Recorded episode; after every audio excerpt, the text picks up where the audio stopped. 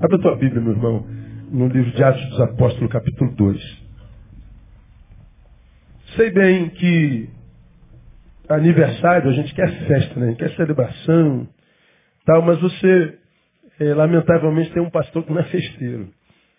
Ah, sou sisudão, introspectivo, ah, não sou de, de, de baladas.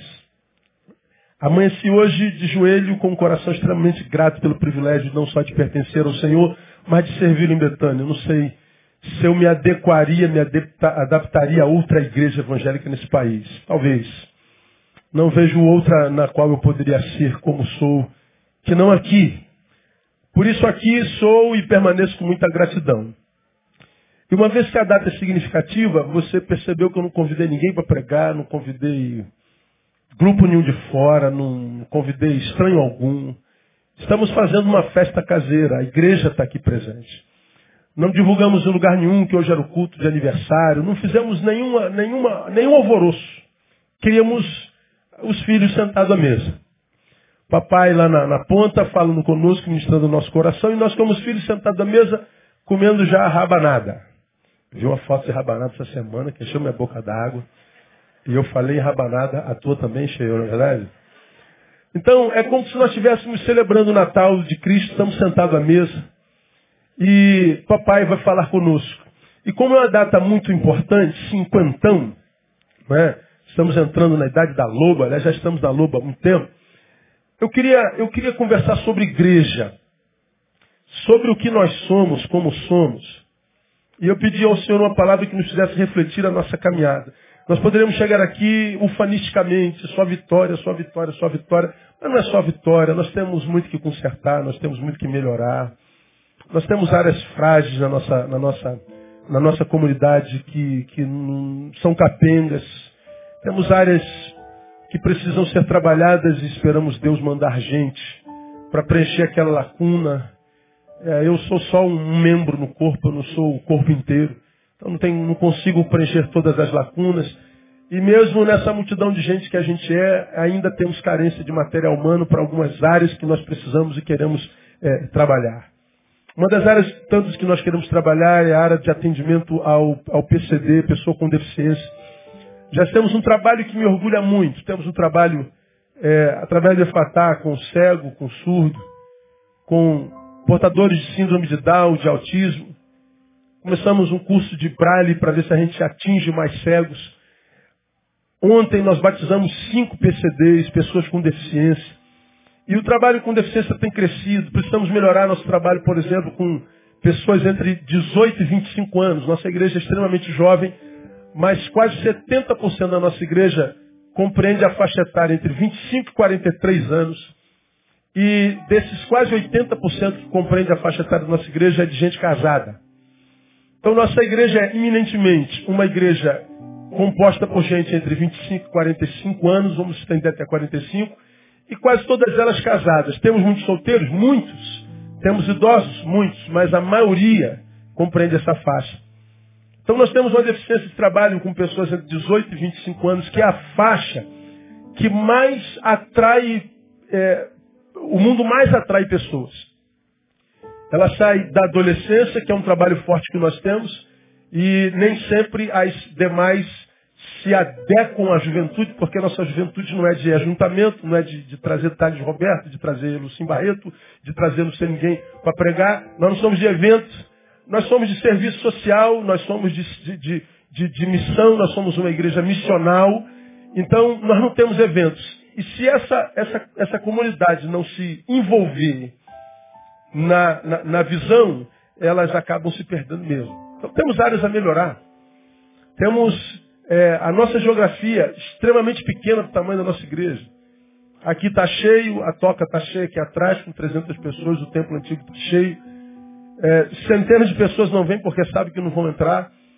Temos aqui ao redor 14 propriedades, mas aqui no tabernáculo são três, mais ó, o prédio de trás, mais a toca, mais o templo antigo. Aqui juntos são as sete ou oito. As outras são espalhadas, como lá pelo Pregadores do Caminho, a propriedade do lado.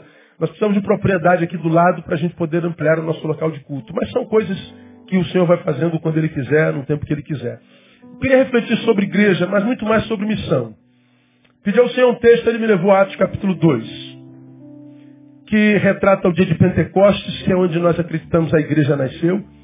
Jesus fala sobre a igreja em 16 de Mateus, sobre esta pedra ficaria minha igreja, mas aos mesmos discípulos aos quais ele disse sobre esta pedra, que a ele mesmo edificaria minha igreja, ele diz no final do Evangelho de Lucas, permanecer em Jerusalém até que do alto vocês sejam revestidos de poder. Como quem diz, vocês estão diante da ordem, ide por todo mundo, fazer discípulos de todas as nações, batizando-os em nome do Pai, do Filho e do Espírito Santo, ensinando-os a guardar todas as coisas que têm mandado, e eis que estou convosco todos os dias até a consumação do século. Então ele diz que a missão da igreja é ir, pregar, fazer discípulo, batizar e ensinar. E ele diz que se a igreja for fazer discípulo, batizar ensinar, ele estaria com essa igreja todos os dias até a consumação dos séculos. A promessa de que eis que eis que estou convosco todos os dias não é para qualquer um. Não é para qualquer igreja, não é para qualquer povozinho evangélico. É para toda a igreja e pessoa que cumpre o ID. É para toda a igreja missionária. Se a igreja é só do vinde, uma igreja que vive em torno do seu umbigo, da sua estrutura, da sua denominação, da sua liturgia e da sua doutrina, mas não é uma igreja serva, missional, é, esse, esse texto não é para você, não é para essa igreja. Ele diz, ide, façam discípulos, batizem, ensine, e aí então, e eis que estou convosco todos os dias até a consumação do século. Então Jesus só está com quem vai. Com quem fica não precisa de Jesus. Ainda que ele tenha dado essa missão e essa revelação à igreja, ainda assim ele disse a esses mesmos discípulos, permaneçam em Jerusalém até que do alto vocês sejam revestidos de poder. Ou seja, a ordem é ir, mas não é, vão antes que vocês sejam revestidos de poder, antes que o Espírito Santo vos seja derramado. E eles permanecem em Jerusalém. Atos capítulo 2 registra o cumprimento da promessa. É o tempo em que o Espírito Santo desce capacita a igreja para então cumprir a ordenança dada lá atrás, ide.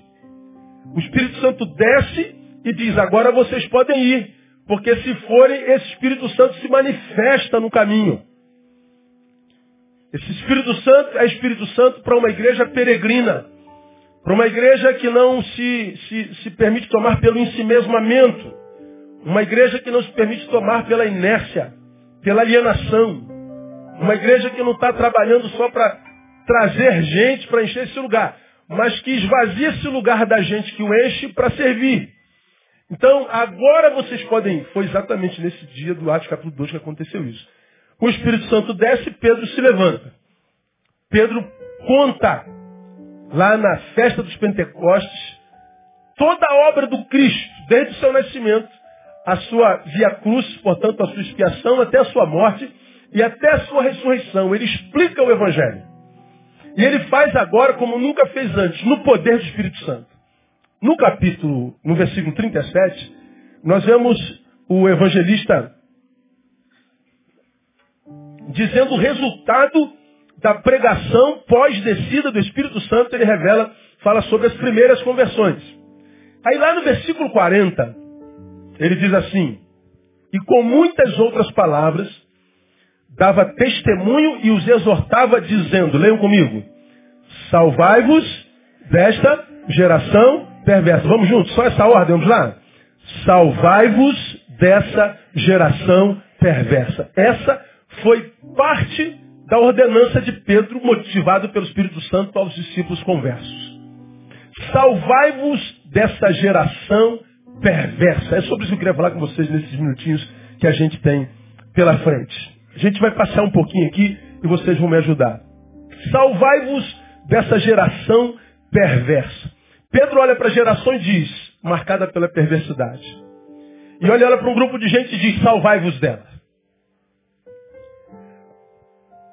Quem deve salvar-se dessa geração perversa? Bom, a resposta é clara, os novos discípulos. Quando Pedro prega, no versículo 37, Diz o texto que o resultado da pregação foi o seguinte: ouvindo eles isto, compungiram-se em seu coração e perguntaram a Pedro e aos demais apóstolos: Que faremos, irmãos? O resumo é o seguinte: Pedro pregou na força do Espírito Santo, o Espírito Santo começa a trabalhar naquela multidão composta por mais de 19 nacionalidades, gente de toda parte da região. Eles entendem o Evangelho, a mensagem do Cristo e o poder do Espírito Santo lhes compunge, lhes quebranta o coração, gera entendimento e eles dizem assim, como quem diz, Pedro, nós entendemos essa palavra, nós cremos nessa palavra, nós queremos esse Cristo que você acabou de explicar, nós queremos essa palavra, isso para a nossa vida. E uma vez que nós passamos a crer, Pedro, o que, que a gente faz agora? Pedro dá duas ordens. No versículo 38 ele diz, arrependei-vos e cada um de vós seja batizado em nome de Jesus Cristo para a remissão de vossos pecados e recebereis o dom do Espírito Santo. Ou seja, arrependam-se, convertam-se. E cada um de vós seja batizado. E na, no batismo, como produto de conversão, vocês vão receber o dom do Espírito Santo, mesmo que vocês viram descer sobre a igreja nesse exato momento. Pedro então diz, arrependei-vos e uh, batizai-vos. Arrependam-se e batizem-se. Aí no versículo 40 ele dá uma outra ordem. Salvai-vos dessa geração perversa. Eu acho isso interessante. Como que diz assim, do pecado, Jesus salva vocês. Da geração perversa, vocês se salvam. Do pecado, o Espírito Santo limpa vocês pelo sangue de Jesus. Mas da geração perversa são vocês que têm que se salvar. Salvai-vos. É uma obra sua. A do Espírito Santo nos convencer do pecado, da justiça e do juízo. Fazer com que nós creiamos na expiação do Cristo. E a missão de quem foi alcançado pelo Espírito Santo? Se salvar da geração perversa. Então essa palavra é para os discípulos. Isso é um apelo a quê? A se manutenir a identidade adquirida quando da descida do Espírito Santo sobre eles. Vocês que agora dizem crer, vocês que agora a, a, a, desejam o batismo no Espírito Santo, vocês que desejam ser selados pelo Espírito Santo de Deus, bom, vocês foram salvos, fomos, então se salvem da sua geração. Como quem diz, vocês podem ser salvos do pecado, mas podem sucumbir à perversidade da sua geração. Do que Pedro está falando? Pedro está fazendo um apelo ao sim, sim não, não. Se vocês fazem parte daqueles que se dizem discípulos alcançados pelo Espírito Santo, trabalhem para que a perversidade dessa geração não deforme vocês. Pedro está dizendo, façam manutenção da identidade que o Cristo gerou dentro de vocês pelo Espírito Santo. Pedro está fazendo um apelo ao sim, sim, não, não. Se vocês são de Cristo, mostrem sê-lo. Se vocês foram alcançados pelo Espírito Santo, mostrem que os valores de vocês não foram pervertidos pela perversa geração. Pedro está falando de quê? Uma exortação para que, nos, para que nos decidamos a quem queremos servir e de quem queremos ser. Eles estão dizendo, vocês são crentes mesmo. Vocês tiveram o coração compungidos pela palavra. Então decidam. Se vocês querem honrar o Cristo que os salvou, ou se vocês querem viver na perversidade dessa geração, ele diz, vocês se arrependem, vocês se convertem, se batizam e vocês então agora precisam fazer manutenção da sua identidade. É uma exortação para que os discípulos saiam de cima do muro. Pergunta seria, quem são vocês? Trago isso para hoje. E eu perguntaria para vocês, quem é capaz de definir o que é uma igreja evangélica hoje? Quem é capaz de definir um cristão? Qual a diferença de um cristão pós-moderno para um não cristão? Qual a diferença do casamento de um cristão pós-moderno de um não cristão? Qual a diferença do namoro de quem crê e não crê? Qual a diferença da utilidade da vida, da relevância da própria existência? Qual é a diferença da relevância dos crentes que você conhece? Ou do crente que você é e eu sou, daqueles que nunca creram como a gente crê? Qual a diferença? Como se define um crente do incrédulo? Do que foi alcançado pelo Espírito Santo, que nem sabe o que é isso?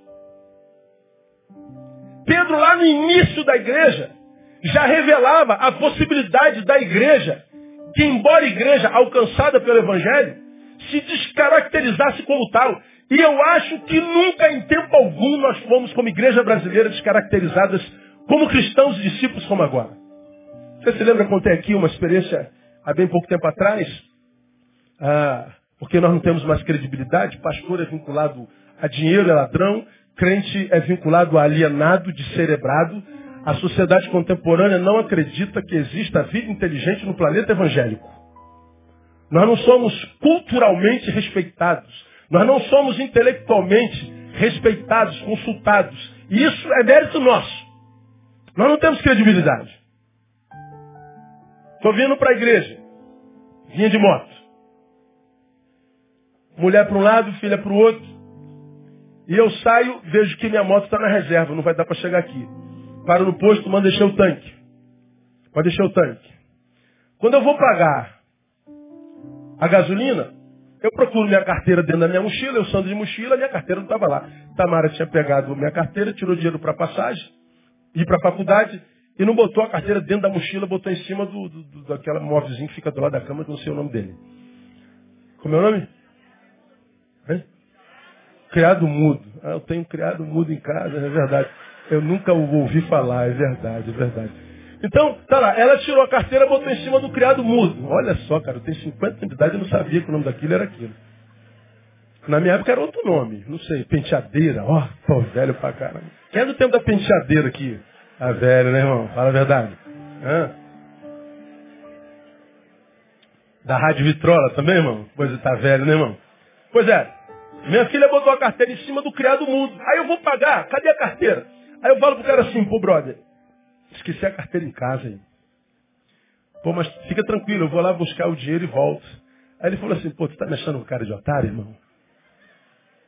Eu falei, não, de jeito nenhum, cara. Eu, vou trazer, acho que, acho que minha filha tirou, e sei lá, devo ter botado em algum lugar a carteira e tal. Aí ele falou, vou tirar, vou tirar a gasolina, não dá para tirar a gasolina. Aí eu falei, caí na asneira de falar assim, cara, fique tranquilo que eu sou pastor. O cara burro sou eu. Aí ele falou assim, agora é que tu não sai daqui mesmo, cara. Agora que você não sai daqui mesmo. Eu, eu fiquei assim, ó, estupefato, mas eu entendo ele. Eu o compreendo. Eu falei assim, pô, cara, eu acredito que você tem razão para pensar isso, mas você está julgando um por todos. Ou todos por um. Nem todo pastor é ladrão safado. Como nem todo frentista é safado. Ou você é safado? Eu não, pois é, mas tem um monte de vocês que é safado. Nem todo mundo é. Ele falou, pô, senhor, desculpa, mas não vai dar e tal, Aí eu estava com um relógio, eu falei assim, pô, meu relógio vale mais do que eu gastei nesse tanque. 30 mil reais, 40 mil reais. Posso deixar meu relógio contigo? Se eu não voltar, é teu. Aí ele olhou o relógio, ah, pode ir, agora você pode ir. Tá bom, desgraçado. Eu vou. Não falei isso para ele não, só pensei.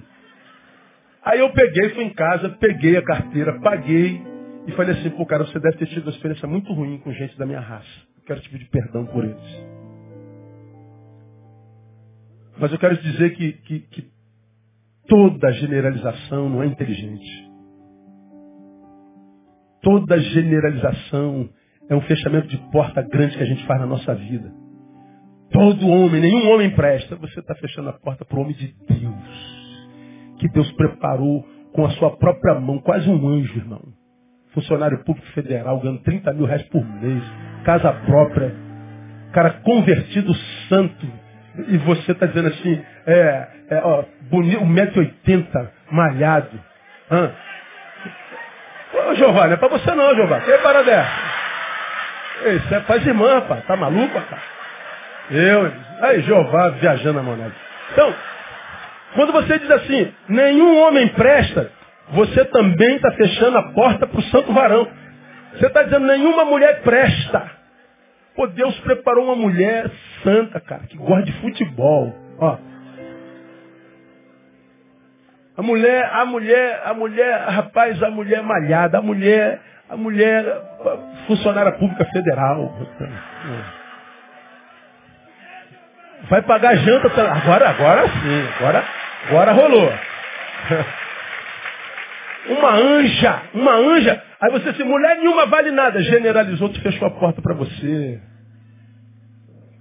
Todo pastor é safado, todo chefe é safado, todo preto é safado, todo branco. É você está você tá produzindo reducionismo na tua vida. Você está se fazendo mal. Aí eu dei uma aulinha para ele de reducionismo, generalismo. E eu pedi perdão a ele, fui embora e falei, meu Deus, o que, que a gente está fazendo com o nome de Jesus? Perdemos a credibilidade. A gente não sabe mais quem é quem. A gente não confia em mais nada, como eu falo, a gente vive uma incredulidade antropológica. O homem não está perdendo só a fé em Deus, está perdendo a fé no, em si mesmo. Está perdendo a fé no seu semelhante. Pedro está dizendo aqui, olha, existe a possibilidade de Deus estar é, sendo alcançado pelo Cristo, pelo seu Espírito agora, e ao mesmo tempo sendo sequestrado pela geração perversa e pela perversidade dessa geração. Isso aqui é um apelo a que façamos a manutenção da nossa identidade o tempo todo. Essa palavra é para os discípulos. Para os discípulos. Primeira pergunta foi, quem deve salvar-se dessa geração perversa? A segunda pergunta que eu quero trabalhar com vocês, qual a perversidade dessa geração perversa?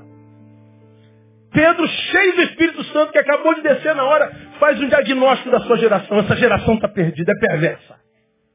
Essa geração é pervertida. E aquela geração comparada à nossa era uma geração angelical. Sodoma e Gomorra, perto do Rio de Janeiro, meu irmão, seria arrebatada pela santidade dela. Nunca fomos tão perversos. Agora, qual é a perversidade daquela geração que se assemelha à nossa? A, a resposta é clara.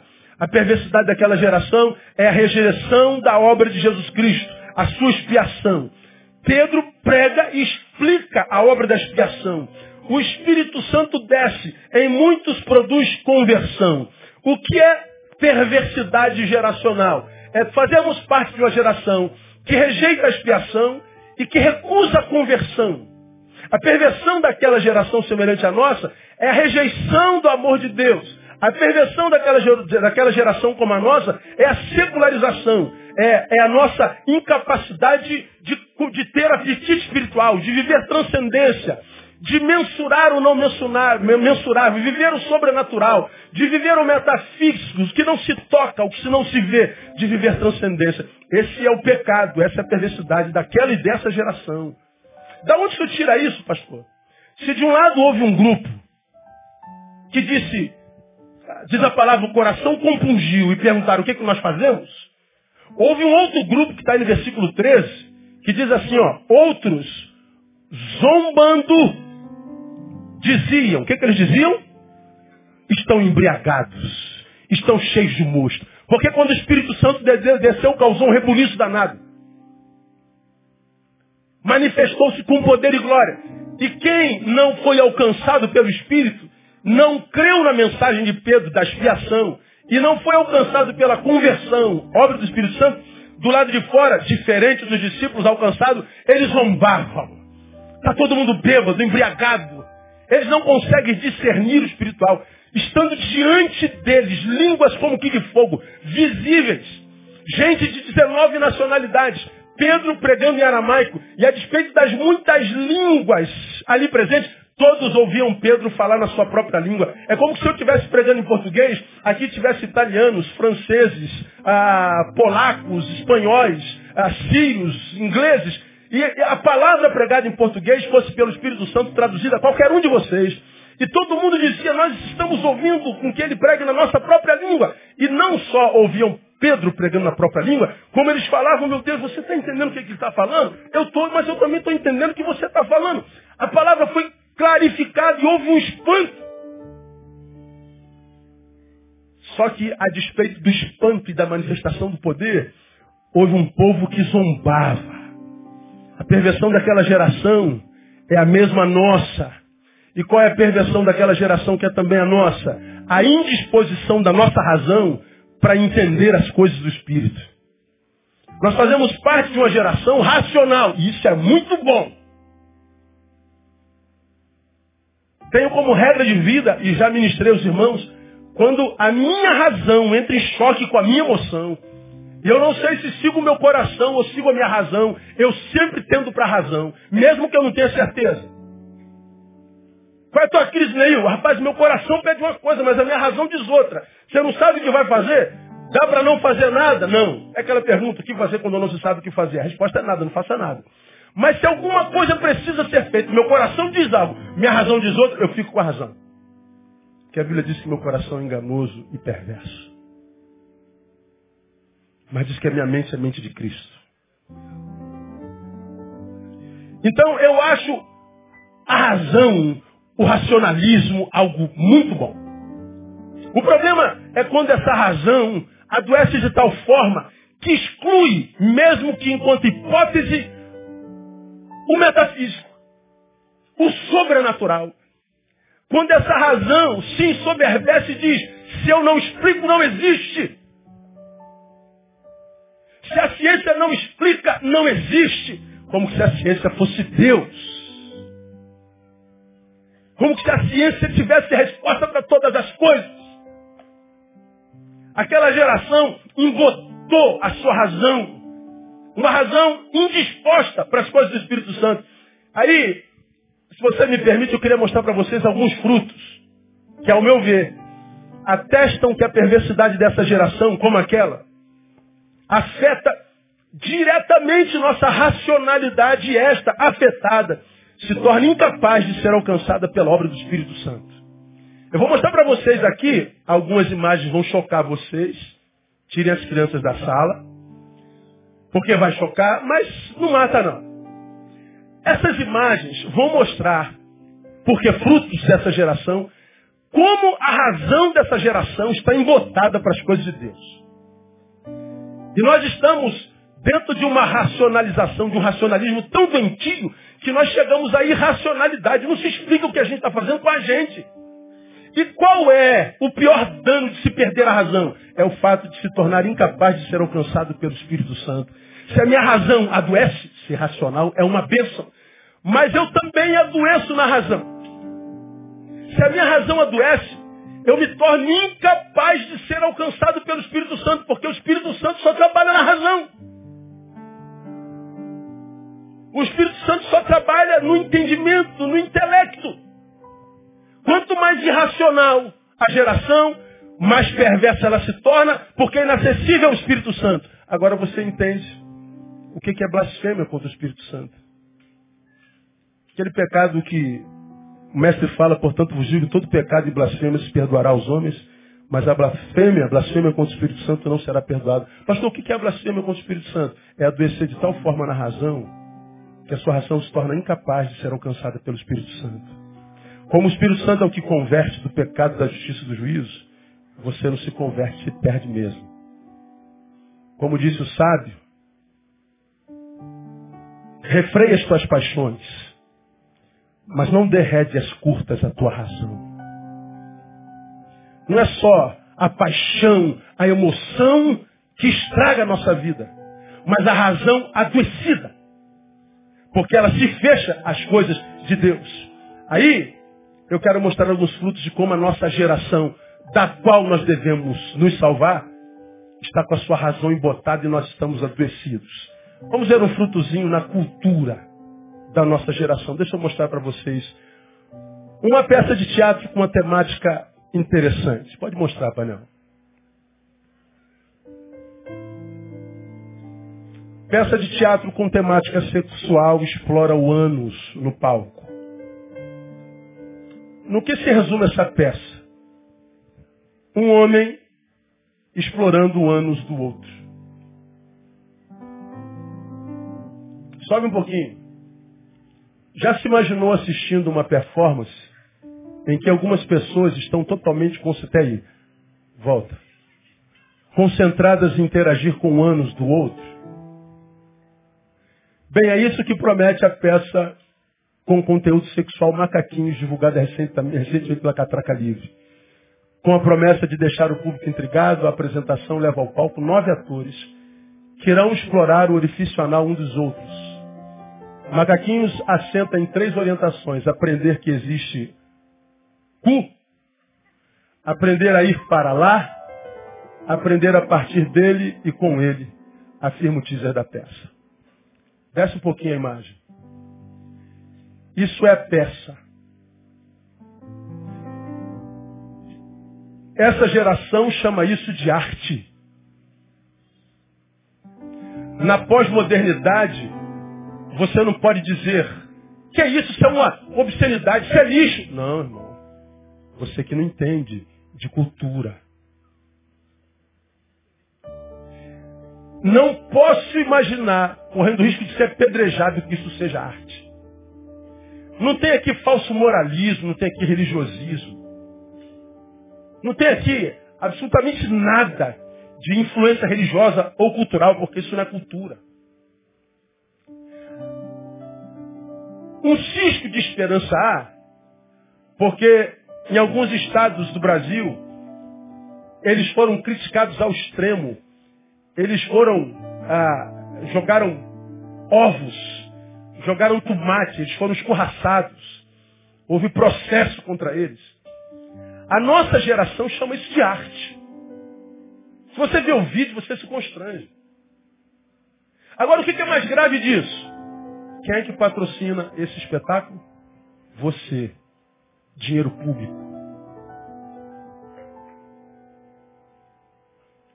Agora, conseguir dinheiro para alimentar criança, para dar educação, esporte para criança, a gente não consegue de jeito nenhum. Essa é a nossa cultura. Eu quero mostrar um outro, um outro, um outro espetáculo para você. Lá no Amapá, olha aí. Dinheiro público financia oficina de Siririca e Chuca. Não, é verdade. O evento vai ocorrer na quinta-feira, já ocorreu, na Universidade Federal do Amapá. Cadê? Alô? Volta aí. Ah lá, tá lá. Da Unifap. Simpósio sobre gênero e diversidade. Tá vendo a setinha? Isso é uma oficina que vai ocorrer. Uma das oficinas tá lá. Oficina de Siririca e Chuca. Você sabe o que é isso? Bom, a siririca é o nome vulgar da masturbação feminina. E chuca é a lavagem do orifício anal que antecede ao sexo. A Universidade Federal, patrocinada por dinheiro público, financia oficinas como essa. Aí você vai e fala assim, é porque o senhor é religioso, pastor. Não, você não tem religião nenhuma, manda sua filha para lá. Dinheiro público. Isso é nossa cultura. É porque nós não temos tempo, pode tirar. Eu ia mostrar uma outra peça, uma peça que choca com masturbação da atriz no palco. A peça de Dionísio Acoré.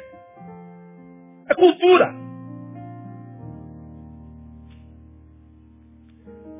A partir do fruto, eu discerno que geração é essa.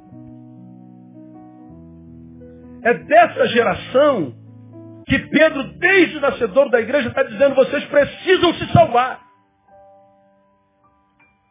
Cujos frutos revelam aonde nós estamos como igreja inseridos. Mas vamos caminhar. Pena que o nosso tempo é pequeno. Deixa eu mostrar algumas marcas dessa geração na violência. Essa você já sabe.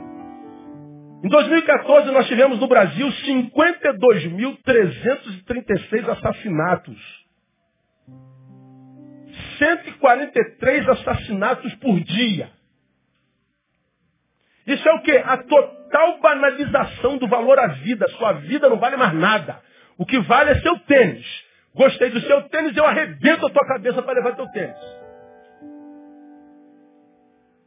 Se somar todas as guerras do mundo, não dá o número de assassinatos que nós temos no Brasil por ano.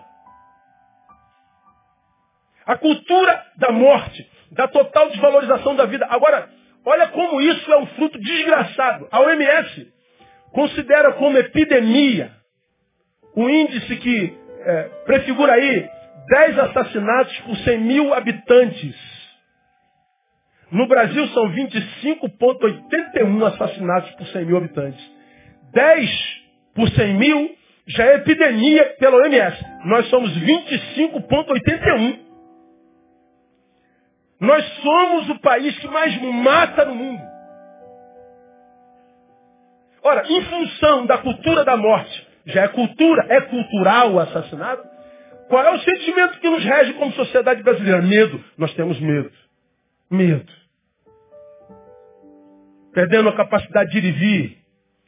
Agora, nós temos outras perversidades. Vivemos no Brasil ainda hoje um alto índice de discriminação. Mesmo passados 128 anos de assinatura da Lei Áurea. 13 de maio de 1888. O preto ainda é vergonhosamente discriminado. Aí você diz, com essa fiada, pode ser coisa de preto. Só preto tem. Pois é, desses mortos, 71,4 são negros. O negro no Brasil morre 153,4% a mais do que o branco. Você viu o que nos aconteceu essa semana num carro de garotos que estavam comemorando o primeiro salário de um deles, que foi metralhado com 111 tiros. 111 tiros. Por quê, irmão? Porque era preto e pobre.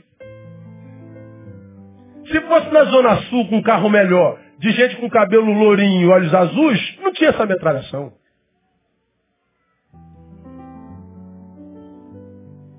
Essa semana tivemos na passeata lá em Madureira, dizendo chega do genocídio negro no Brasil. Vivemos esse racismo latente nós mesmos tantos anos depois, depois de 128 anos quase da Lei Áurea. Isso é perversidade. E o mais triste é mesmo os crentes, dizendo assim, bandido bom é bandido morto. O sujeito ele bota a Bíblia e uma arma em cima. E diz assim, converte pela palavra e dá um tiro na testa dele. Se você é contra a cultura da morte, o cara diz assim, é porque o senhor nunca foi assaltado. Quem te disse que eu nunca fui assaltado?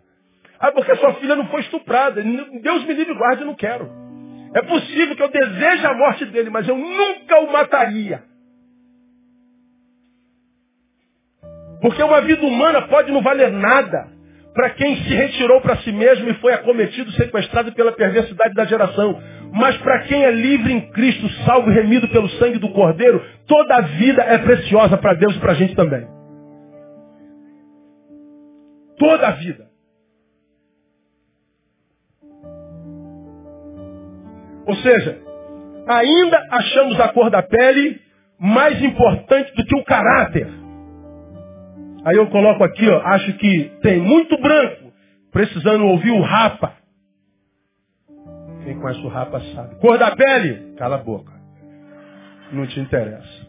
Mas se você se choca mais com o rapa, vamos ouvir Bob Marley. Enquanto a cor da pele for mais importante que o brilho dos olhos, haverá guerra. O homem não é valorizado pela cor da sua pele, irmão. Mas pelo que ele é. Ele é um ser vivo. Se é da raça humana, é meu irmão. Não interessa se ele é branco, se ele é preto, se ele é pardo, se ele é louro, se ele é preto, se ele é branco, se ele é rico, se ele é gordo, se ele é magro. Ele é meu irmão. E como igreja de Jesus Cristo, nós temos que amar a todos. Todos. Tem alguém do seu lado de uma cor diferente da sua. Diga para ele, eu sou teu irmão em Cristo Jesus, meu irmão. Quantos pretos nós temos aqui? Diga assim, eu sou um preto de Deus. Eu sou um preto de Deus. Jesus ama a gente também. Alguém disse assim, pastor, o senhor é preto? Aí eu respondi para ele assim, você acha que se a mulher não tivesse assinado lá, eu estava na, na fazenda ou na senzala? Onde é que você estava? Passou de meio-dia meia-noite, irmão. Não tem jeito.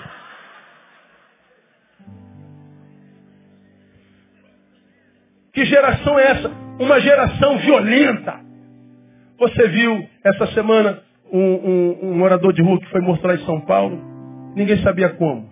As imagens foram captadas agora. O morador de rua está deitado aqui dormindo. O camarada está vindo aqui, ó. Normalmente com a mochilinha dele. Ele olha para o cara dormindo. Ele pega uma pedra de 10 quilos, estava aqui. Chegou na cabeça dele, jogou, puf, matou, foi embora. Assim. Ah, não tem nada que fazer, vou matar um pobre.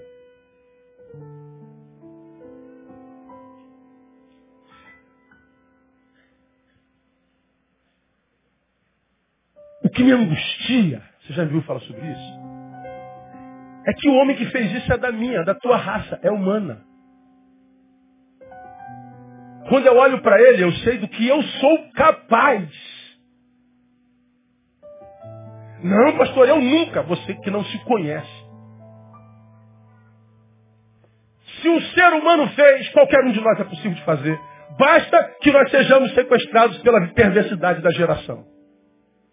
O que, é que Pedro está dizendo? Nós precisamos ser diferentes. Nós somos alcançados pela expiação do Cristo. Nós fomos batizados pelo Espírito Santo. Nós nascemos de novo.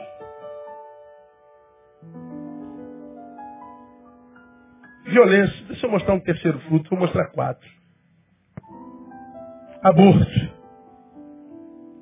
Vamos ver um videozinho gravado há pouco tempo pelos atores da Rede Globo. Escute e pasme. Dois minutos e trinta. Não é impressionante que apesar de todo ser humano Existir através da gravidez é tão raro. ver um retrato no cinema ou na literatura, Investigue o que se passa na cabeça de uma mulher. Nesses nove meses. falar de gravidez é um tabu. Milena. Contam como se tudo fosse maravilhoso, cor-de-rosa, sublime. Isso vem, ó. Desde Nossa Senhora, que engravidou virgem. Uma gravidez sem sexo, sem corpo, sem desejo, sem medo. Sem sexo. Sem sexo? Esse lance de virgindade, erro de tradução. Do hebraico pro Ou grego. do aramaico pro hinduíta. Enquanto isso, eu fico aqui fabricando esse ser humano inteiro dentro de mim. Quem são as pessoas que fazem os filmes, escrevem os livros Me disseram que só em 30% dos filmes as mulheres e falam. quando falam, falam sobre homens ou com homens? Ou gênero. Elas não têm nome. Não tem crise, Não tem história. não tem câmera. Não tem. E de repente surge um filho. E ai de você se reclamar. Pra fazer foi fácil, não foi? Meu corpo era proibido. Agora ficou obrigatório. Tava sozinha no mundo. E aí engravidei. E aí o que, que você faz? Eu era uma criança, eu era uma adolescente. Eu tive que interromper. Pecadora. Egoísta. E se eu não quiser ter? Qual o problema? A mulher que não tem filho fica frustrada. E se tiver filho então? Ah, tem que ficar bonita. Oh, bem arrumada. Cheirosa. Se for estuprada, E se não quiser um filho? Não pode abortar. Não pode abortar. Não pode abortar, não. Vadia, você não quer ter filho, fecha as pernas. Toda mulher é dona do seu corpo. Faz com ele o que quiser. Meu corpo, minhas regras. Minhas regras. Minhas regras. Minhas regras. Parece óbvio, né? Nada fácil aqui. Ser mãe, não ser mãe. Ser mãe. Não ser mãe. Ser mulher. Não ser mulher. Lilith. Eva. Medeia. Medusa. Madame Satã. Insano. Geni. Tiadorim. Julieta. Helena. Ofélia. Macabeia. Joana d'Arc. O que é ser uma mulher? O que é ser uma mulher? O que é ser uma mulher? O que é ser uma mulher? O que é uma mulher?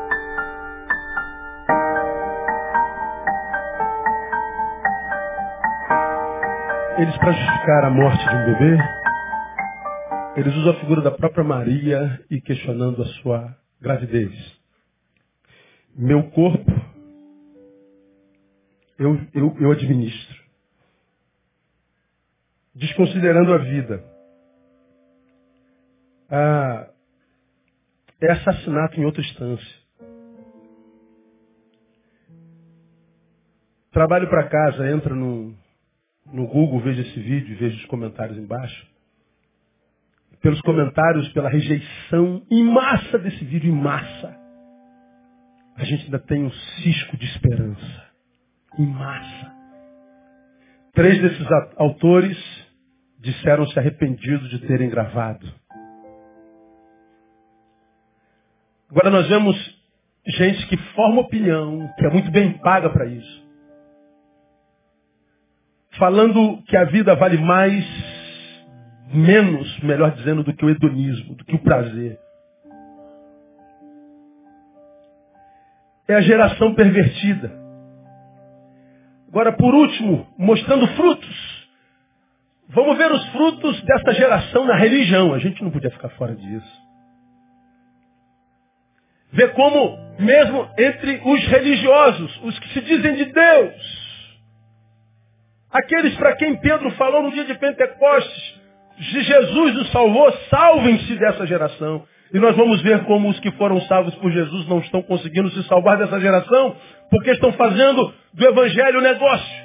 Eu quero mostrar um vídeo que você já viu. Mostra mais um vídeo para você, quem sabe, adquirir futuramente um santo remédio. É muito forte o que Deus tem feito nesse tratamento e Ele fará na sua vida também. Eu quero mostrar um remédio que nós preparamos, titulado Santo Remédio para a cura de toda e qualquer enfermidade através da fé. Você que é uma pessoa que toma muito medicamentos e você quer ficar livre, vai ver se você diz assim, poxa, eu já tomo tantos remédios, só quer me dar mais um. Mas esse remédio é uma vez só, e é espiritual. Para aquele que crê, é para curar toda e qualquer enfermidade. Nós preparamos e estaremos fazendo a Tira, tira, distribuição esse gratuita. É só para você ter noção. Se você jogar no Google bizarrices evangélicas, você morre de rio, morre de vergonha. Quanta gente com fé humilde, doente, toma esse remédio, acreditando que vai ser curado e larga os remédios dele de verdade e morre. Quanto que se paga por esse lixo? Isso é uma besteirinha. Mas deixa eu mostrar um folderzinho. Eu quero fazer um convite para vocês irem no culto comigo aí essa semana. Manifesta apresenta o bispo Rosa. Morreu cinco vezes. Foi no inferno sete vezes. Olha o currículo. Ex-adético, ex-down, ex-travesti, olha aí, dançarinos, ex-líder de ministério de dança profética.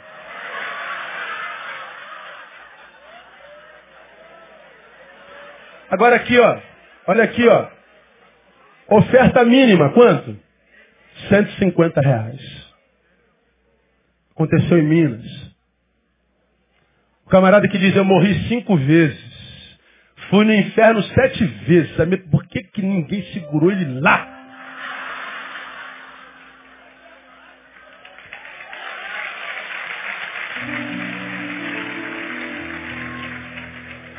Pode acender, pode tirar. É isso que estão fazendo com a religião. Ludibriando a fé do povo. E o povo humilde vai lá. Porque se Deus tirou esse cara da morte cinco vezes, vai tirar meu câncer. Vai tirar minha depressão. Vou me libertar do Rivotril. Vou me libertar do SUS. Isso é fruto dessa geração perversa.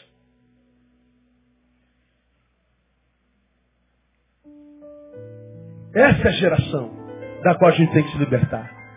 Agora, caminhando para o nosso final, que é a terceira pergunta, nós perguntamos para quem é ordem, salve-se. Qual é a perversão dessa geração? A terceira pergunta é, como salvar-se dessa geração? Como salvarmos-nos da perversidade dessa geração perversa? Aqui para mim, o tópico mais importante.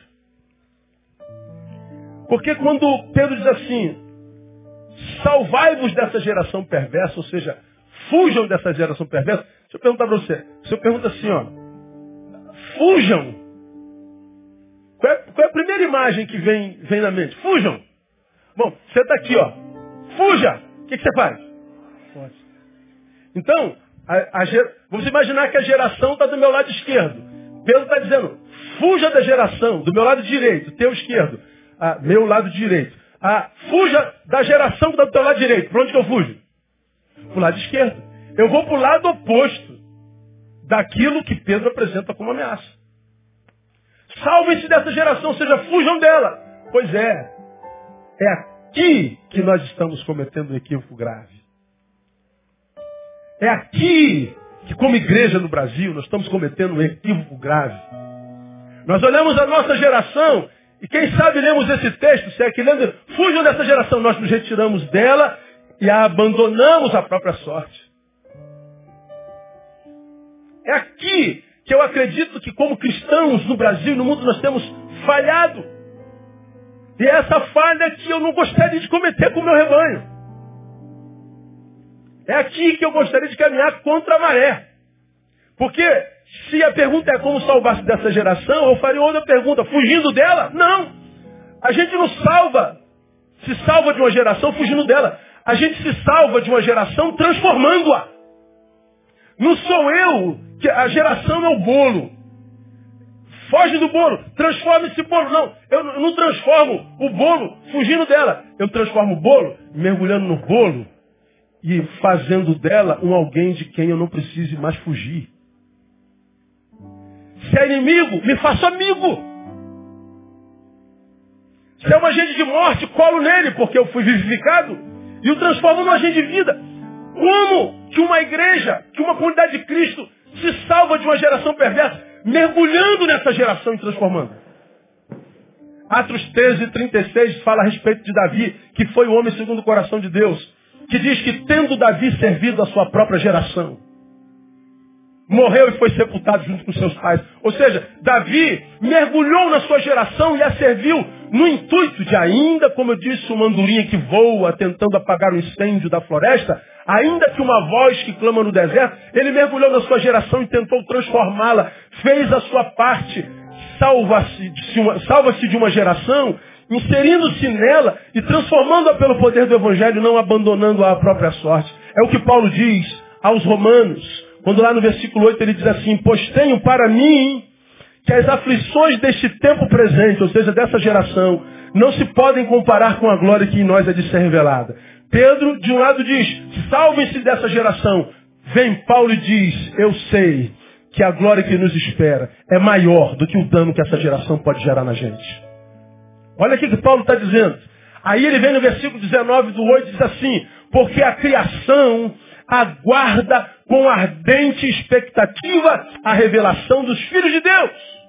A geração da qual eu tenho, me, tenho que me salvar é a mesma geração que Paulo diz assim, olha, vocês têm que se salvar do que nós somos, mas não é correndo de nós. Nós estamos aguardando com expectativa a manifestação de vocês que são filhos de Deus. Completamente diferente. No 20 ele diz, por quanto a criação ficou sujeita à vaidade, mas não por sua vontade, mas por causa daquele que a sujeitou, na esperança de que também a própria criação há de ser liberta do cativeiro da corrupção, para a liberdade da glória dos filhos de Deus. Ele sai da corrupção da mente para a glória dos filhos de Deus, porque os filhos de Deus vão até lá e arranca-os do inferno pelo poder do Espírito Santo de Deus. É ide. Eu sei que essa mensagem não é novidade para vocês, mas nunca é demais como igreja a gente ouvir isso. A verdade a ser admitida é que geração revela a qualidade da igreja que nela habita. Quando eu olho para a minha geração, da qual me envergonho, uma geração que da qual não tiro prazer algum, já preguei que nesse público não há nada. Não há nada nessa geração que me apeteça. A sua cultura, a sua música, seus princípios, seus há nada. Eu sou um peregrino que não encontra sabor absolutamente nada do que essa geração faz. Envelheci. Quando tento buscar sabor em cultura, eu vou nas músicas do passado. E os dessa geração que tem cérebro, quando querem música boa, também vão no passado. Por exemplo, Renato Russo nunca vendeu tanto como está vendendo hoje. Ganhou disco de ouro pós-mortem agora, há pouco tempo, há meses. Por que está vendendo tanto, meu Deus? Porque ninguém aguenta mais essa música que está bombando no Brasil. Dos meninos das calças apertadas. Das vozes esguelando. Que de universitário não tem nada.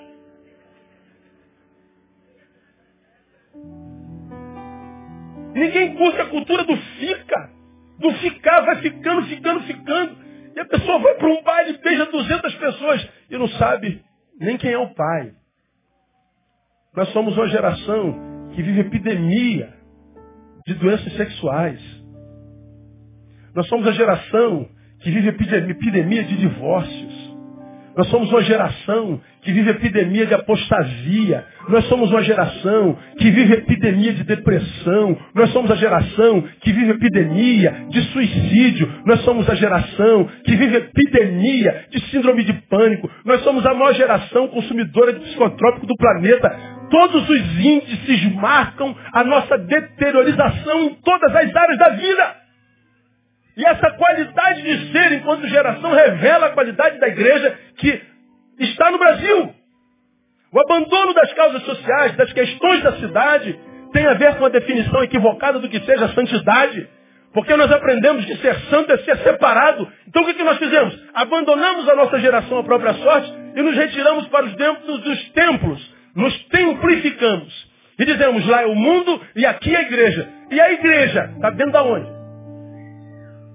Se o mundo é o que está fora desse templo, esse templo está onde? Não tem como viver fora do mundo. Ser santo é ser separado da perversidade da geração na geração. Ser santo é viver para Deus dentro da geração que a gente não quer que viva dentro da gente. Ser santo é ser separado dentro e não ser separado fora. É um antagonismo. Temos que rever o conceito de santidade. Ser santo é acatar ao vinde a mim, aprender de Deus, receber o selo do Espírito Santo, vida nova, e voltar para o lugar de onde ele nos tirou. Já exemplifiquei isso aqui usando o exemplo do Matox, lembra? Matox é aquele bagulhinho que a gente bota para matar barata, a barata vai e come. E ela acha no cantinho da casa assim um manjar dos deuses. Oh meu Deus, os deuses do Olimpo botaram manjar para nós. E ela come e ainda leva para casa. Chega em casa, conta a bênção. Minha família, olha, inauguraram um restaurante lá naquele cantinho que é uma maravilha.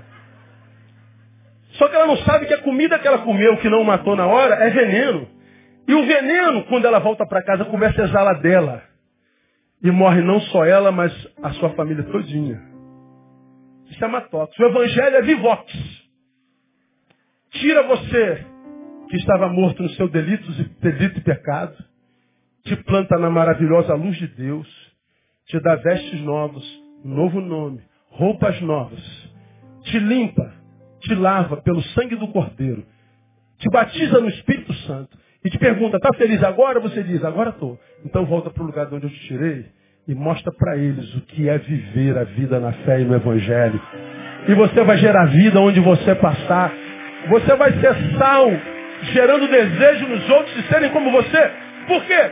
Porque essa geração dos marrentos, marrentos só, só em público. Quando chega em casa, sofre de solidão. Marrento só em público, comi 10 essa final de semana. Comeu nada, não comeu nenhuma. E mesmo que tenha feito, ganhou o quê? Qual foi a tua proeza? Você vê os nossos faces, como eu falo tanto, todo mundo se sentindo feliz. Vai ver a vida dele por trás do face. Todo mundo valente, mas atrás do teclado. Todo mundo metendo pau em todo mundo, criticando todo mundo, arrebentando todo mundo, valente, mas atrás do teclado. Ninguém fala contigo tete a tete. Ninguém. Nós somos uma farsa existencial. Uma farsa.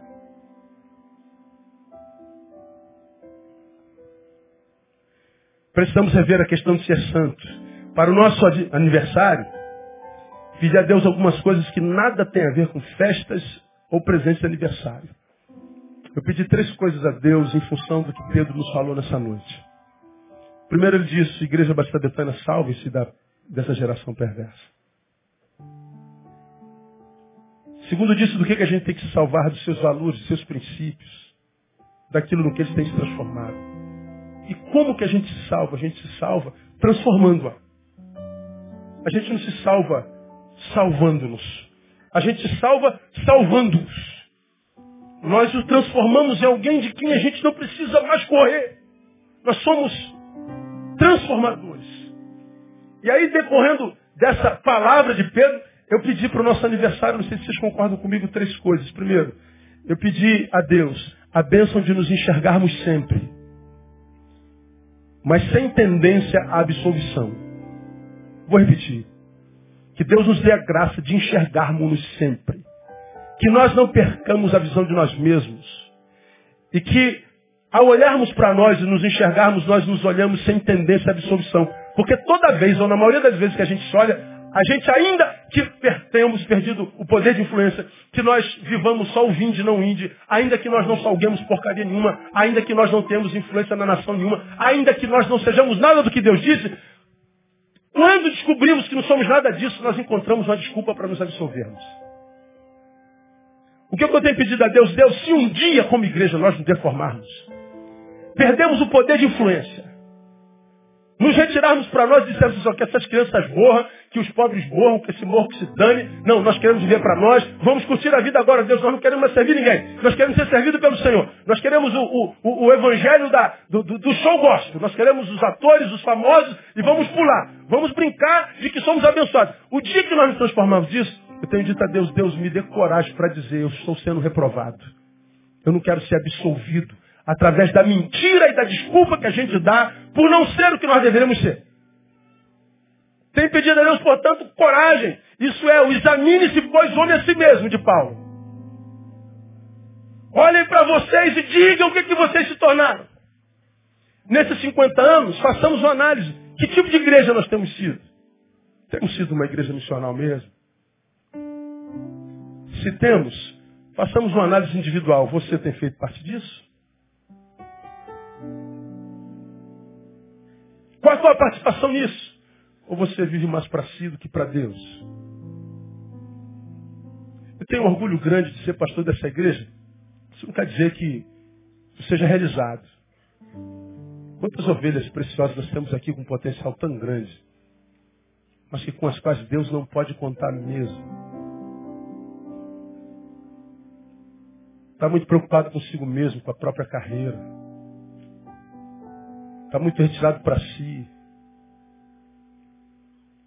Ah, estou estudando, pastor, eu tenho filho.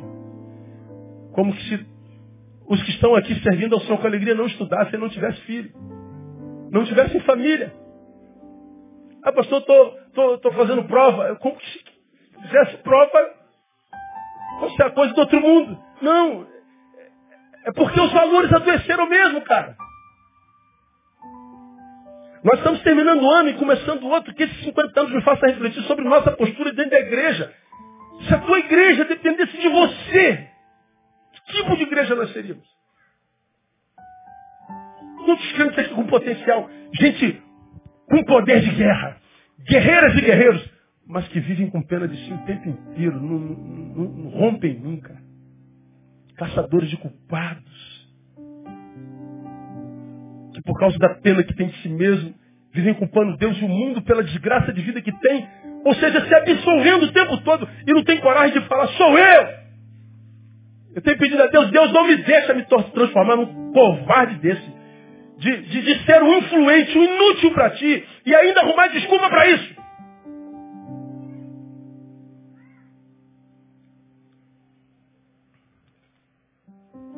Por que, que eu peço isso? Porque me parece que a igreja brasileira está perdendo a sua geração. E não admite isso de jeito nenhum.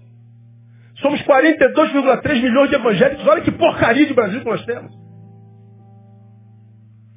Um evangelho que não salva, não transforma. Somos a maior população cristã do planeta. E somos o IDH 79 dentre 121. Índice de desenvolvimento humano lá atrás, rastejante. Não temos mais orgulho de sermos brasileiros. Orgulho de quê na nação? A gente diz o culpado é o Lula, o culpado é Dilma. Não, o culpado é a igreja. Agora estão querendo impeachment a Lula, vão impeachment a Dilma e vai dar no mesmo. Se não piorar muito. Agora nossas igrejas estão cheias de gente querendo ouvir, Deus tem uma bênção para você. Deus vai honrar você. Deus vai, Deus vai, Deus vai. E não tem coragem para admitir que se transformou num parasita a quem Deus serve tenho pedido a Deus, Deus me dá coragem para olhar para mim e me reprovar se necessário for. Porque nós estamos perdendo uma geração inteira ou várias gerações por causa da qualidade de igreja que nós somos. E nós perdemos a capacidade de ouvir verdades que sejam contra nós.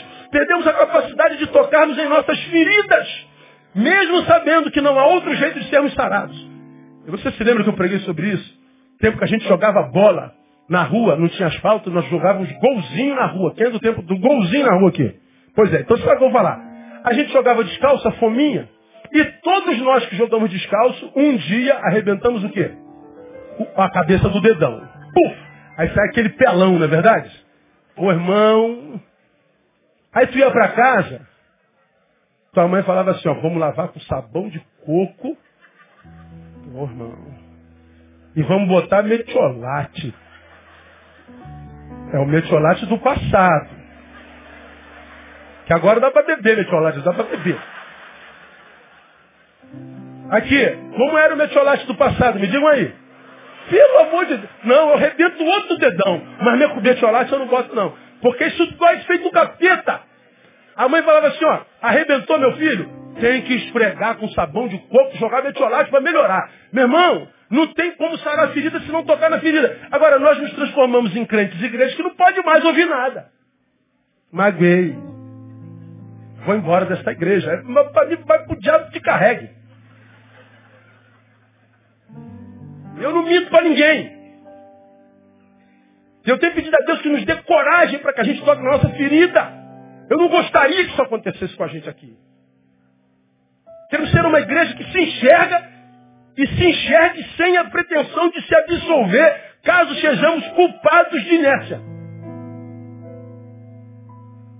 Gente, você percebe que seu pastor não está mais servindo para transformar você num ser humano melhor, num crente melhor, manda teu pastor embora. Peço a Deus a bênção de nos enxergarmos sempre sem tendência à dissolução. Segundo, são três bênçãos eu termino. A bênção de não reduzirmos o evangelho à autoajuda e nem a um negócio financeiro. Isso é, pregarmos uma mensagem que poupe o ouvinte por medo de perdê-lo. Ah, pastor, não fale isso não, que o pessoal vai embora. Ah, pastor, não fale isso não, porque os diáconos vão achar ruim. Ah, pastor, não fale isso não, porque pastor não mostra essas imagens não, porque o pessoal vai se escandalizar. E por que a gente está preocupado com o que eles vão dizer? Porque a gente está com medo de perdê-lo. Por quê? Porque a gente trata a gente como cabeça de gado, número, e a gente está querendo dinheiro dele. E para manter a cabeça de gado, para dizer que a minha igreja cresceu, e porque a gente quer o dinheiro dele, a gente sublima a mensagem. E a gente não sabe que está criando um exército de gente mal criada.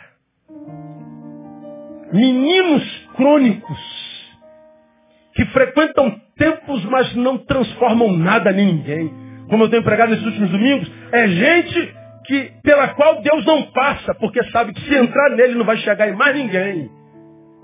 Temos nos tornado numa geração de crentes que, como eu tenho ensinado aos irmãos, os necessitados, quando oram a Deus, pedindo pão, pedindo suprimento da sua necessidade, Deus responde à necessidade na mesma hora. Meu filho, a tua provisão já foi liberada. O teu pão já foi liberado. A tua, a, o que você carece já foi liberado. Mas Deus também diria, o que eu não sei é se aquele para quem eu liberei a tua provisão vai levar até você. É isso que eu não sei. Você pede, mas não está em condição de receber, então eu dou para um filho meu levar até você. Eu dou para a minha igreja, que é ou são meus braços na terra. Minha igreja é minha boca. Minha igreja é meus pés. Minha igreja é meu corpo. E por que há tantos necessitados? Porque o corpo de Cristo não anda. Parece paraplégico. E por que, que não, não anda? Porque nós estamos formando meninos crônicos. Cuja palavra que sabe falar é como as filhas da sanguessuga. Dá, dá. Como diz o profeta. Pedir. Transformamos oração como se a gente falar em petição. Toda vez que essa geração fala com Deus é para tirar alguma coisa dele. É para pedir. Ninguém fala com Deus sem pedir nada.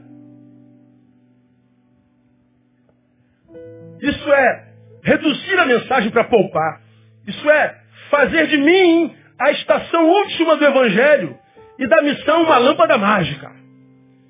Se o Evangelho é, é missão de Deus, se Deus está em missão no mundo, querendo formar a sua imagem nos homens, é a Imago Dei, Deus está em missão. Então, se Deus que está em missão chegou a mim, Deus chegaste ao ponto final. Missão cumprida. Eu faço de mim a última estação do Evangelho. De mim não vai para mais ninguém. Eu ponho fim na obra de Deus. E a gente não sabe por que Deus se retira de nós. E o que ele fez dura tão pouco. Não há bênção da longevidade nem da permanência, porque nós finalizamos a obra de Deus na terra. Nós pusemos fim, fomos ponto final e transformamos a nossa missão numa lâmpada mágica, como você já me ouviu falar aqui. Aprendendo com meu amigo e mestre Leovaldo Ramos, quando a gente se encontra com Cristo, a gente não se encontra com a lâmpada mágica, que a gente pega, esfrega e o, o gênio da lâmpada sai, Jesus de Nazaré, diz, peça o que você quiser que eu te dou. Não. Quando a gente se encontra com Cristo, a gente se encontra com a missão. A gente encontra um lugar no mundo. A gente encontra utilidade. Nós encontramos sentido para continuar existindo. Então, a bênção de não reduzirmos o evangelho à autoajuda nem ao negócio financeiro. Porque se assim for, é, se o evangelho for uma lâmpada mágica, nós estamos vivendo o que Tiago diz. Que proveito há, meus irmãos, se alguém disser que tem fé e não tiver obras. Porventura essa fé pode salvá-lo? Se o irmão ou irmã estiverem nus e tiverem falta de mantimento cotidiano, e algum de vós lhes disser, ide em paz, aquentai-vos e fartai-vos, e não lhe derdes as coisas necessárias para o corpo, que proveito há nisso? Como quem diz, vou orar por você, não interessa a oração. Para quem tem o som do estômago como audição, o que resolve é pão. Quem tem a boca seca pelas dores do deserto, resolve água, não é oração. Não tem jeito. Assim também a fé, se não tiver obras, é morta em si mesma. Mas dirá alguém, tu tens fé, eu tenho obras, mostra-me a tua fé sem obras, e eu te mostrarei a minha fé pelas minhas obras. Crês tu que Deus é um só? Creio, claro, fazes bem. Mas o diabo também, os demônios também o creem e estremecem. Mas queres saber, homem vão, que a fé sem as obras é estéril? Vedes então que é pelas obras que o homem é justificado. E não somente pela fé. Ou seja, ah, pastor, a gente não faz obras porque nós não somos salvos. Verdade, nós somos salvos pela graça, pela fé. Mas se eu sou salvo pela graça e pelas, pelas, pela fé, isso vai desembocar em obras de qualquer jeito. Eu não sou salvo pelas obras, mas sou salvo para as obras. E são as minhas obras que glorificam a Jesus de Nazaré. O mundo glorifica a Deus pelas obras da igreja. Portanto, ele termina, assim como o corpo sem o espírito está morto, assim também a fé sem as obras é morta. Tiago está dizendo, olha, tua fé não vale de nada. Se essa tua fé não se materializa, gerando um bem a alguém. Se a tua fé é só eu creio, a tua fé não pode te salvar nem gerar vida na tua vida. Vai te fazer mais um número, mais uma estatística dentre os frustrados com Deus e decepcionados com o Evangelho. Porque a tua fé é de defunto. Meu terceiro pedido, terminei. Que Ele nos dê a graça de sermos, enquanto vida houver em nós, agentes de transformação em nossa geração. Enquanto houver vida em mim e na Igreja Batista Betânia, que Deus nos dê a graça de vermos essa vida gasta nas mãos deles, dele, como agente de transformação dessa geração, cuja perversidade pode nos alcançar. Isto é, que sejamos aquilo no que nos tornamos quando fomos salvos até o fim da vida. Porque quando nós fomos salvos, nós nos tornamos o quê? Filhos. Filhos por adoção. É o que diz o texto. Bendito seja o Deus e Pai de nosso Senhor Jesus Cristo, o qual nos abençoou com todas as bênçãos espirituais nas regiões celestes em Cristo como também nos elegeu nele antes da fundação do mundo para sermos santos e irrepreensíveis, repreensíveis diante dele em amor. E nos predestinou, olha, para sermos filhos de adoção por Jesus Cristo para si mesmo, segundo o beneplácito da sua vontade. Quantos filhos de Deus nós temos aqui por adoção em Jesus Cristo? Diga assim, eu sou filho do Altíssimo. Quando você se converte, você é transformado filho a todos os que o receberam, deu-lhes o poder de se tornarem filhos de Deus. Então, o que, que nós estamos pedindo? Que nós sejamos aquilo que nos tornamos quando fomos salvos até o fim da vida. O que, que nos tornamos quando fomos salvos? Filhos por adoção. O que é um filho? Filho é o fruto e o alvo do amor do Pai. Nós somos gerados por Ele. Fruto. E nós somos o alvo do amor do Pai que, que eu estou pedindo a Deus? Que eu permaneça esse alvo, Pai. Que eu não me deforme. Que eu não seja sequestrado no meu espírito para que eu me transforme numa mentira. Deixe de ser alvo das tuas mais preciosas bênçãos. Mas que eu permaneça sendo um filho no qual tu tenhas prazer. Que nós sejamos uma igreja na qual tu tenhas prazer. Que nós continuemos a ser aquilo que fomos quando te conhecemos, te conhecemos. Que nós não sejamos sequestrados pela perversidade dessa geração. Porque um filho é fruto e alvo do amor do pai. E para que, que serve um filho? Para dar prazer ao pai. O que eu estou pedindo ao pai nesses 50 anos? Que a gente continue sendo um filho para o qual ele olhe e diga assim, tu és meu filho amado em quem eu tenho prazer. Que nós sejamos o que diz Salmo 16, 3. Quanto aos santos que estão na terra, eles são os ilustres nos quais está todo o meu prazer. Que nós sejamos uma fonte de prazer para Deus. Porque como você já me ouviu falar, e aqui termino. Quantos têm prazer em estar na presença de Deus? Todo mundo, é bobagem, essa pergunta é tula. A pergunta a ser feita é, Deus tem prazer em estar na tua presença? A pergunta a se fazer é, Deus tem prazer em estar contigo? Quem pode responder isso por nós? Só nós mesmos. Ninguém pode responder pelo outro. Só eu posso dizer para mim, Neil, Deus tem prazer em você, só eu posso dizer. O que, que eu estou pedindo ao Pai? Que a minha igreja, que nós, sejamos por toda a vida uma igreja na qual Deus tenha muito prazer. Que a nossa preocupação nunca, jamais seja com que os crentes pensem de nós mas que a nossa preocupação seja sempre do que Deus pensa de nós. Que nós esqueçamos os salvos, principalmente que não é da nossa comunidade, não conhece a gente. Que nós não nos importemos com o que os homens dessa geração dizem a nosso respeito, mas que nós nos preocupemos o tempo inteiro com o que Deus pensa de nós. Porque se o Senhor do universo encontrar prazer em nós, a gente caminha em paz, sem que nos preocupemos com provisão, com ameaça, com a própria geração. Porque ele diz cuidará de nós. Ele dirá para cada um de vocês e para nós o que disse para Josafá, nessa peleja, não tereis que pelejar. Postai-vos, ficai parados e vede o livramento do Senhor vosso Deus. Que nós sejamos essa igreja que dê prazer ao Senhor. Quem concorda? Melhor aplauso ao Todo-Poderoso.